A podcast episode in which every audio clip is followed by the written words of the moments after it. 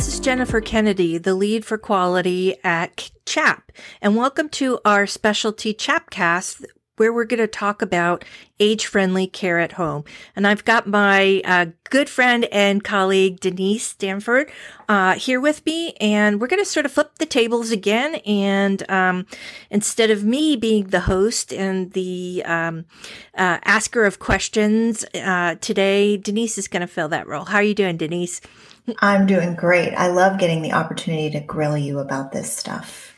Oh my gosh. All right. I hope I can uh, live up to the expectation. well, um, one of the things I realized when we started our last episode is we didn't really tell our listeners what we are doing, what CHAP is doing with age friendly care at home. Will you fill us in about, on what that is? Absolutely. That's a great point. We just gave them all the information to uh, pique their interest about what age friendly care is. But you're right. We didn't talk about what we at CHAP are actually doing about it. So, um, just to to uh, backtrack for a couple of seconds, we talked about how age-friendly care is a response to um, the baby boomer population, or this large population of older adults aging out at relatively the same time, and looking at what they really need for their care. What we at CHAP uh, are doing and why we're really interested in this is that baby boomers want to stay at home, Denise. They want to age in place. And um, that means that, yes, they'll go into inpatient uh, care when they have to, but they want services to come to them. And we know that in the community health realm, we have many types of services that will come out to the home. Home health care, we've got home care services, we've got therapy, and, you know, we've got hospice that will come at end of life. Uh, and there are many more that I haven't even mentioned here, but uh, having um, these services come to where the patient lives is an ideal uh, way to bring age friendly care to them whenever they have a touch with the healthcare system. So what we've done here at CHAP is um, worked with um, IHI and um, the John Hartford Foundation to secure a grant to take age friendly care basically to the home. And we've developed specialty standards of care, which we uh, will offer to any provider, it can be home health, hospice, etc., who is interested in becoming certified, a certified age uh, friendly care at home provider. And as we mentioned in the um, the last podcast, there's a value to that we know that age friendly care uh, uh, systems, which are you know hospitals and extended systems, uh, there's good pickup in terms of the interest in age friendly care and adopting age friendly care as a system. So a home care provider or a home based care provider uh, really um, has great value when they come to a system and say, I want to partner with you uh, to help you care for your patients when they come away from your system and go back home to where they live and where they want to be. Hey, and guess what? We're age friendly care certified at home. So, um, does that sort of feel yeah. like we're covering where we're going and why we're doing this. And it's really exciting. I, I'm excited about it. It is exciting. And so this is going to be something that our customers, accreditation customers, can ask for in addition to their accreditation. Is that correct? Absolutely. You know, I, I see this, and we're going to talk about the 4Ms um, in just a couple of minutes, but this really dovetails brilliantly with what you're doing, which with, with what you're already doing, whether you're um, a home care provider or home health provider or hospice provider, palliative care provider. This is, as we said when we last spoke, leveling up your patient centered care. That's awesome. So, um, as you mentioned today, we really want to focus heavily on these four M's and, and what they really mean in an application to the healthcare being provided. So, can you walk us back through the four M's and tell us a little bit more about each one? Yes, I would be delighted to do that. So we mentioned the 4Ms in our previous podcast and the 4Ms are an organizational framework and they are developed uh, as evidence-based practices to achieve um, the most optimal outcomes that can be achieved. So these 4Ms in this framework, when they're consistently practiced as part of everyday care that you're giving your older adults, you're going to have better outcomes with that adult um, in terms of whatever outcomes you're looking for. And that would be including their satisfaction uh, as it relates to their experience with you as a healthcare provider. So the the key drivers when we're talking about age friendly care in this framework are we have to always start with assessment. We have to use that lens, that 4M lens when we're actually assessing each and every patient uh, that comes to you and is in your care. And then we need to act on that assessment, meaning that we've got to incorporate the application of the 4Ms to that patient's individualized uh, plan of care um, as it is meaningful and as it is evidence based for them. Okay. So starting with uh, the what matters, can you walk us through that? Yeah. And don't you think that's the most important thing to ask somebody? What matters to you? It doesn't matter whether you're, um, you know, you've just had a surgery and you come home and you're in home health care and you got somebody who's going to come in, maybe a nurse coming to look at your wound and maybe getting a little physical therapy along with that. What matters most to you? That should be the first question out of the provider's mouth uh, when they walk in after uh, of course introductions all of that. But when we're talking about um, even uh, you know before we start a formalized assessment that dovetails with your emr we should be saying what matters here for you? What do you want um, to accomplish? What uh, do you want to get out of this experience? And that's where we've got to start and that's where we've got to keep the focus. If we're really doing good patient centered care. Documenting what that response is and then communicating that to the rest of the care team, it has to be key because if we're doing good coordinated um, uh, care and care planning, we can't just keep information to ourselves. We have to communicate it with every person in that care team that's going to have contact with that older adult and their family. So much of healthcare in the past has been providers like telling patients what they need to do or have to do. So this is such a, a welcome shift to really thinking of that patient first and, and the things that are most important to them. And then, like you said, really being very mindful about incorporating the whole care team, including the family or other support systems that would be involved in that. Yeah, absolutely. I mean, asking someone what matters opens the door up to shared decision making, which, you know, maybe you need to educate somebody about what shared decision making is and what it looks like. Um, maybe they're not familiar with that or they don't even know they have a right to that. So that you know, is the good, um, I like to call it the springboard into those conversations of shared decision making. So I've read a lot over um, this past year, Denise, about um, uh, baby boomer uh, generation. And there's a lot of different studies and articles out there that say this is really the first generation in the US that actually want to direct their healthcare.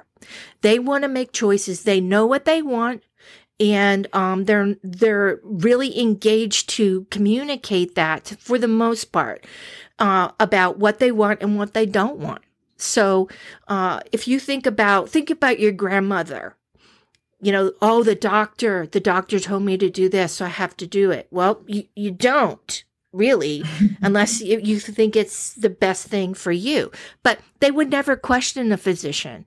Um, you know, your grandmother or our, our great grandmothers would never question a physician or say, Hey, I, I think I want to do this instead of that.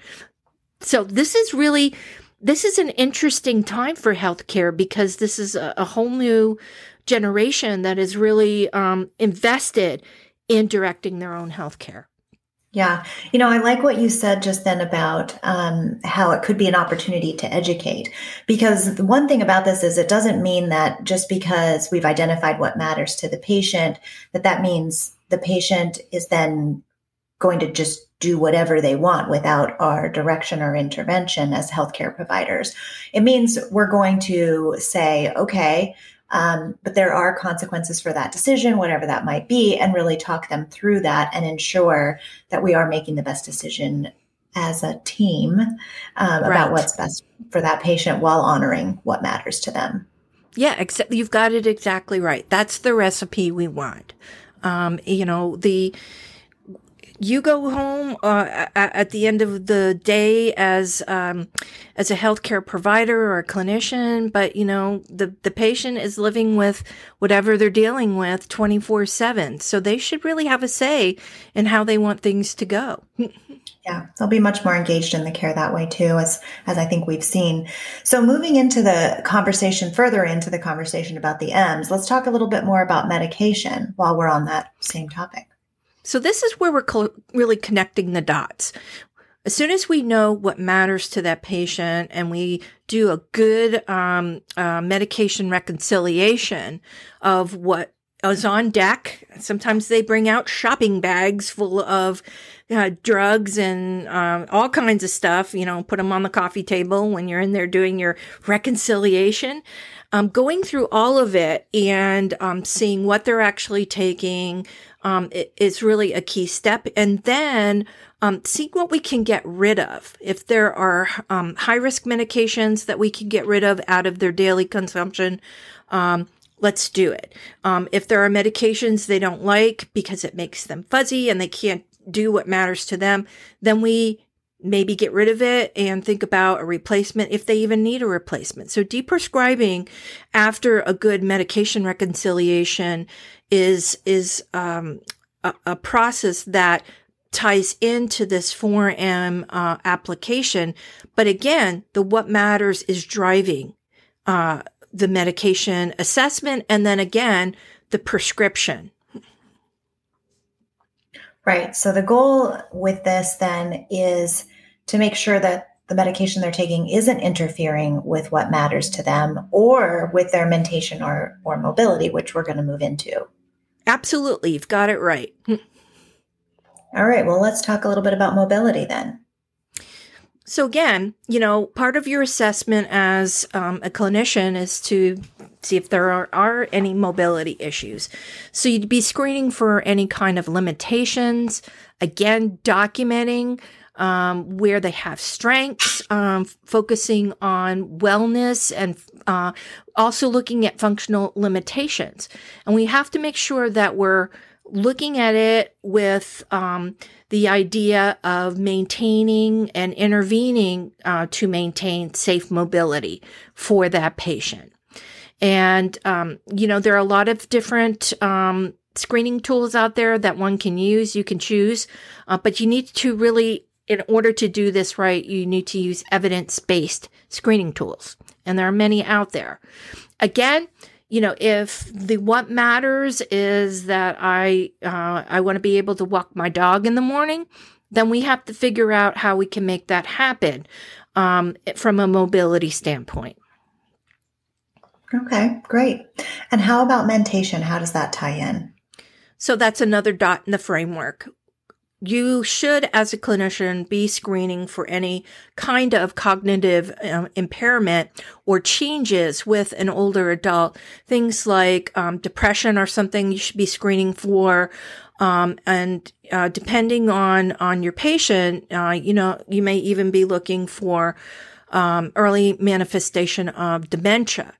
So again, good evidence-based screening tools are available out there. We want to identify any kind of depression or cognitive impairment as early as possible so that there can be um, either prevention um, or treatment to manage um, whatever symptoms are identified in the assessment.